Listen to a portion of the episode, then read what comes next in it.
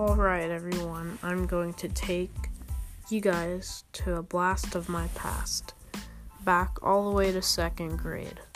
Here goes. It was after PE, I had to use the restroom. I walk in, and there's every single 2nd grade boy in the restroom. So I start freaking out, oh my god, am I gonna get in trouble? Because I was a good kid, and I never got in trouble, and I was scared to get in trouble. Then, I see all my friends in there screwing around. That just clicks for me, like, hey, wait a minute. All my friends are screwing around. I want to try that too. So I start talking with them, but I still use the restroom. And my friend, he finds an applesauce cartridge, and he pours it in the urinal. And I don't know what happened after that. It was really weird because he poured it in the urinal. And when he flushed it, something really bad happened.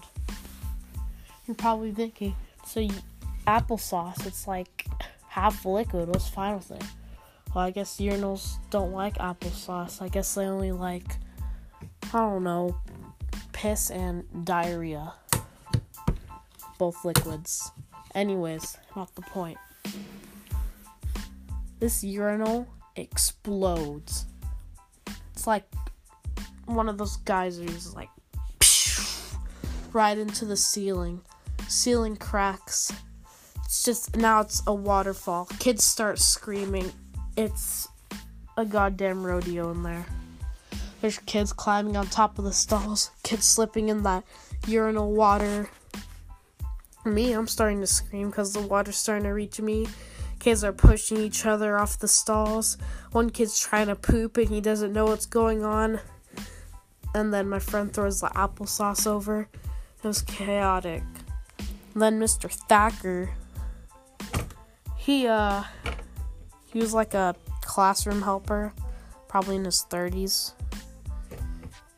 He just storms in there like, he opens the door like Shrek did in Shrek 1. Just, bam! That thing just slammed open. Everyone's quiet. They're all staring at him, scared.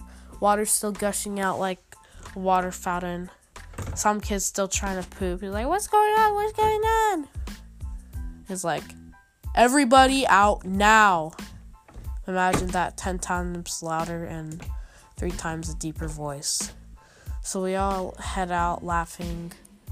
And we got new urinals after that, new stalls, and new ceiling.